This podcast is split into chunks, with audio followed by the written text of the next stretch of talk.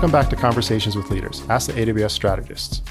I'm Jake Burns, and I'm joined by my colleagues Brian Landerman and Ashit Vachhrajani. Keeping with the theme of modernization, today we are diving into change management. Listen in as we share what our experiences have taught us and how these learnings differ. So, we left off last week talking about how important it was for me to add value immediately due to top down mandates. I'd love to hear your thoughts on that. I mean, I think that's kind of change management in general, right? Like I, so before I was the one right building the top down mandate, right? I was, I was um, setting that up and and trying to get that in place for the for the company, but I still used momentum to force that issue, right? I, it was really important to me that um, the teams were moving to the cloud, that they were, you know, finding ways to to get trained up, finding projects to um, you know, to get going on so that that momentum also helps, right? Like uh, one of the things I showed in my, my, uh, presentation to the exec team was a 400% increase in AWS adoption, right? Year over year. And, and, and, and that was kind of, some of that was kind of pre my time, but also some of that was because we said, look, we're, you know, we're going to the cloud and, um, we're going to go figure this out and, and make this work for the business. But, I'd rather have you adopt cloud right now than increase our data center footprint right now. Right? It's a it's a, a different problem, but in my mind at the time it was a better problem. So I think I think momentum and and and showing value in that momentum, right? That that we um, we got benefit out, out of it was so anyway different different starting point for me than you jake but similar tactics right well, I think even if you're going to, you know, just if you, if you're going to take this other approach of like building the business case and selling it, you still of to your point, you're still going to have to deliver value incrementally. Like if you're not delivering on that promise, if you're, if you're saying wait till the end, it's going to be great, uh, you're going to lose people along the way, right? So I think it's uh, it's maybe not an either or, right? Yeah, I, I think it's also um, Brian to your point about change management and value uh, different stakeholders have different motivations. So it's also understanding how is value defined uh, with the functions that you are working with uh, and communicating the value in a way that they understand. Um, what is at the end of the day, it comes down to what is in it for them, right? Uh, to get that support, to get that buy in, uh, not only how quickly you can give them the value, but how quickly they can realize what matters to their function, their team, their day to day job um, as part of the modernization effort. So I think focusing on that and then also having the business executives support to prioritize that because oftentimes I've also seen when you embark on this journey, uh, there is a pent up demand and frustration that exists within the business and enterprise as well, right? So as soon as you open it up, the floodgates open and everybody now looks for the nirvana like very quickly. So how do you say this is how we are going to approach this journey, uh, and in this order we are going to do it, and uh, here is the value that you're going to realize month, two months, three months, six months, eight months, nine months down the line. Yeah, so you're making me think of something which um, I've seen many times over. Um, and that's it's not just it, so it's it's it's what you're saying, right? Paying attention to uh, what matters most to the individual, the group, the leader. Um, but I think making sure you that's a, a recurring activity, right? Of circling back, like it, I think there's lots of good reasons to buy into a modernization strategy to say yes, let's go in on the cloud but it's hard for us, you know, as IT leaders closer to the problem to to predict exactly how it's going to go. In fact, you know, we we knowingly make space, right? Because it's not a straight line. It's a it's a journey, and and we have to figure out a lot, a lot along the way. I think you know for business leaders or folks that aren't as close to that that challenge of of modernizing um, our technology and our, our people, you know they may not have known what they signed up for, you know? Um, and I think it's making sure that, that you're bringing them along in the journey as well is really important. And I, would say, you know, looking back, that's one of the places where I, um, I don't want to say fell down, but you know, didn't didn't put enough time and energy into that problem early enough, and so it, it you know, kind of built up and became a problem that that then had to be dealt with versus something that could easily have been avoided had I, I paid attention to it along the way. Yeah, uh, very, very important point, Brian, around the fact that it is not a straight line. Uh, one of my uh, standard staple slide that I used for every executive update on each of our effort was the J curve um, of change and uh, the valley of despair that things are actually going to uh, be worse before they get better and we can minimize uh, that valley, the depth and the width of that through change management, training, better communication. But it is not going to be a straight line, and there are going to be setbacks along the way. Uh, in fact, uh, I probably overused it way too much that it started to be called I curve instead of J curve. So my name got associated with that, uh, which was not a good thing. But uh, hopefully, not the Valley of Despair. Yeah, just, just the curve. Yeah. Here's the guy talking about Valley of Despair again. I don't know. Valley of Despair is a good place to be. It means like success is right around the corner. Yeah, true. You just got to realize that. Yeah, the hard part's almost behind you. Yeah. So, I mean, I think, you know, Mark Schwartz, um, our, our colleague, wrote about um, the frozen middle. And I bring that up because I think it's it's a good topic in in modernization where um, we have to mod- change the roles of the organization you know and and a lot of us um, spent time breaking down some of the shared services um, organizations you know so like a pmo as an example uh, we we transitioned from manual testing to to automated testing pushed our operations groups back into um, you know kind of give each each train control over their their move to you build it you run it. Um, but that the the idea of the frozen middle right is that it's really challenging for management you know or, or leaders you know lower in the organization that it's very unclear about what their future role looks like and it's very difficult to lead with that level of ambiguity where you're asking others to change and you're leading the change, but you're not exactly sure what the change means for you yet. You know, and so it, it does, it tends to freeze people um, and slow things down. And, and um, I think that's another big challenge that we, we see in customers um, on their journey. You know, um, I think one of the things about the frozen middle that kind of occurred to me uh, as you're speaking was, uh, and maybe this has been covered before, but I, uh, you know, middle management, a lot of times these folks are, um, you know, new to management. They, they were individual contributors not too long ago, right? Maybe recently promoted, uh, maybe several years ago, but, you know, most of their career they were spent um, as subject matter experts. And um, I think that change um, is most scary to them because if you're like an engineer, for example, you're going to learn the new technology and you're going to become an expert at it. And of course, there's a learning curve and maybe there's some fear there, but you know you're going to do it and, and you can do it, right? Um, and for senior leaders, you know, your skill is leading and, um, you know, managing an organization and that, you know, you're, you're, you're farther away from having to hold on to those technical skills. But I think in the middle, you get these folks that are still kind of holding on with one hand to those technical skills.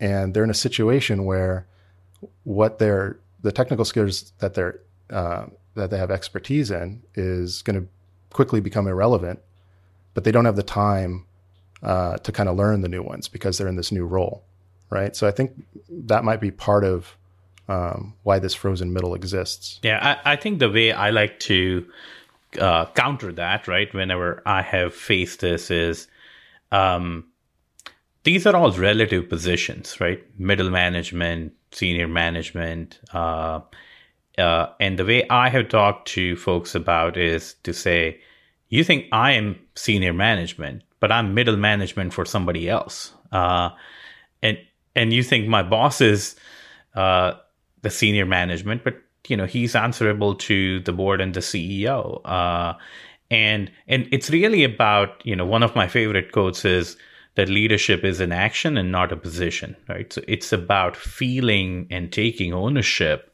uh, of your destiny rather than sort of worrying about uh, where you are in the organization. And if when middle management, uh, the classic middle management, the way it is defined, feels ownership of their destiny where they're not being told, but they are actually included in why something is being done and what is in it for them and their teams and how that is going to actually help them make a difference to their customers.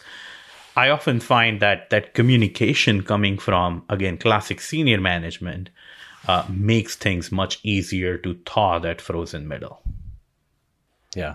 I i think you know that's a, another approach that seems to be pretty common and, and one that we used was um, changing the incentives right? So it's it's very difficult to ask people to do new jobs, but hold them accountable in in the old ways. Um, and so I think you know what you incentivize them to do, what you're asking them to do, and how they're rewarded has to align to this new ask. And I think that alignment helps a lot, so that they are clear on you know what what you need them to do so one of the things that that we did, you know, we're moving to what we call at Amazon two pizza teams, um, for us, that was teams uh, size eight to 10, um, mostly scrum teams. We had a, a, mix, but mostly scrum teams. And it was, you know, for, for our managers, for our directors, it was go optimize those teams, right? Go help us move from individual heroics to, you know, making sure that team is, is, you know, operational and highly effective and that each individual on the team is contributing, and that's a that's a very you know tangible um, objective that you can run at, and it's something that we can measure. And um, so that that kind of brought clarity where you know we didn't we didn't have all the puzzle pieces in place, but at least you know as we're bringing these teams online, it, it gave a mission to to our managers to help be a part of this change, um, not not be left behind by yeah. it. I think the other piece, uh, Brian, to to the that point around bringing people along is um, also showing them that beyond what we are trying to do here, whatever company team that they are part of, these skills that they will acquire in the process are actually going to make their career uh, much more meaningful and valuable. Even if they decide to take another position, take another role, go work somewhere else. Uh, because even if you hold on to what you have, um, uh, the industry and the world around you won't. And so uh, there will be an opportunity somewhere else which you can actually learn and build those skills here better. Uh, and then, uh, and then, you know, that opens up a lot of career opportunity and path for folks.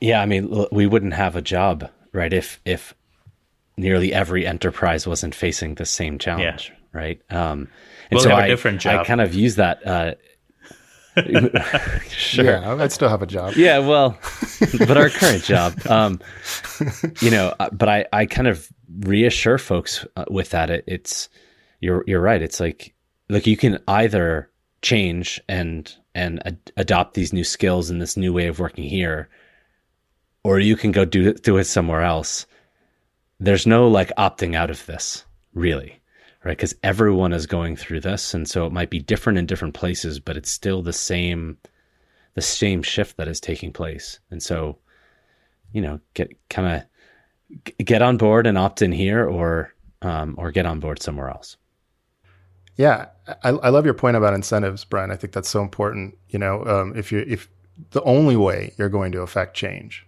is to change the incentives if you don't change the incentives, if you have the same incentives, you're going to get the same results, right? Because people respond to incentives. So I think that's, uh, that's super insightful. Um, and and it sounded like you were saying, um, you know, take away the uh, the the the option of not doing it through through incentives, kind of like um, reminded me of a burning the ships behind you kind of thing. now your incentive is clear.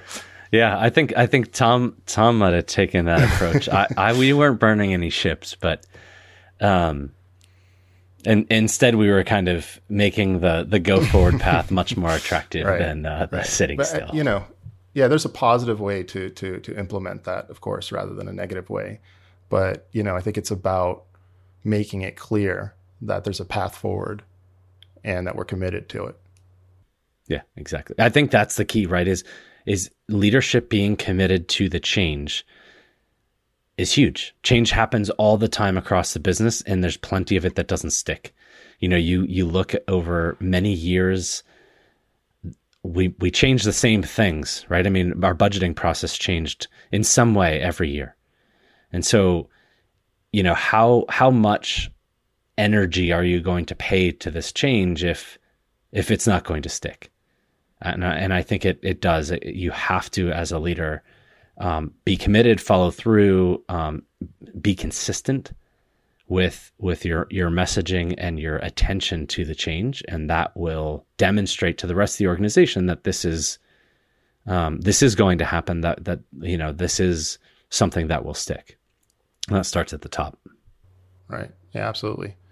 So so in summary, you know, if we have leaders listening to this who are considering modernizing or going through it, what's the the number one piece of advice each one of you would give just do it. Just do it. Like, um, no, well, look, I mean, I, I think there's a, there's a ton that we can cover on modernization. I, th- I feel like we scratched the surface today, but you know, my, my advice is to, to get started.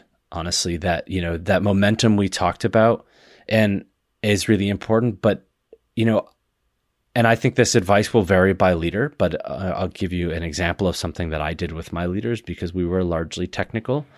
I, I had all of my directs and, and myself um, get trained on AWS and get trained on agile practices because if we didn't understand it and if we couldn't, you know, connect the dots from the old way to the new way and and and understand the difference, then how are we going to help the organization um, you know make that that change? So i think there's different ways to do that. You can do that whether you're technical or not but I, investing in a deeper understanding of what that new world um, can and should look like will help you lead the change and and give you confidence that you're headed in the right direction yeah i, I think uh, my advice especially to it leaders listening would be saying something is not modern, outdated, old, end of life uh, is not enough. Uh, find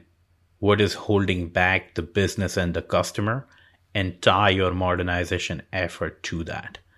Uh, and really deeply try to understand that pain point and relate that back to your modernization strategy because that will get you the support from the wider stakeholders, the business, the team, uh, to move to get it moving.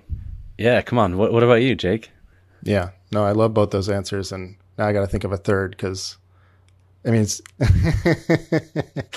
uh, you know, I think I think incentives probably would be the third. You got to incentivize. So, you know, get started definitely because if if you, if you don't do that, it's not happening, right? Um, and and and that's the hardest. The first step is always the hardest step, and uh, you know, like Ashit said, you got to speak in terms of what people care about. So nobody outside of IT cares about modernizing IT. It's just a fact, right? They care about what they care about. So um, if you if you if you can propose it in that context of these are the benefits you're going to get, right? I think that's the only way you get any support from anything, really. Um, and then I guess the third thing would be, like I said, incentives. So with your own team, make sure that your incentives are aligned with what you're trying to accomplish. So if you're if you're still incentivizing the old stagnant behavior, yet you're telling them we're going to modernize, it's very unlikely to be successful. So if you think about how your incentives look look at it from their point of view, right? Just like you're looking at it from the business and the other leaders within the company, their point of view when you're when you're speaking about the benefits. I think when you're dealing with your team, you have to look at it from their point of view um, why should they go along with this, right? Besides the fact that you're the boss, you got to give them a better reason than that. As Brian said, we just scratched the surface on modernization this week, and I look forward to continuing the conversation. Maybe we'll share some of our war stories. Remember to submit your questions directly on our enterprise strategy blog or reach out directly to us on LinkedIn. We'll do our best to answer all your questions in future episodes. See you next time.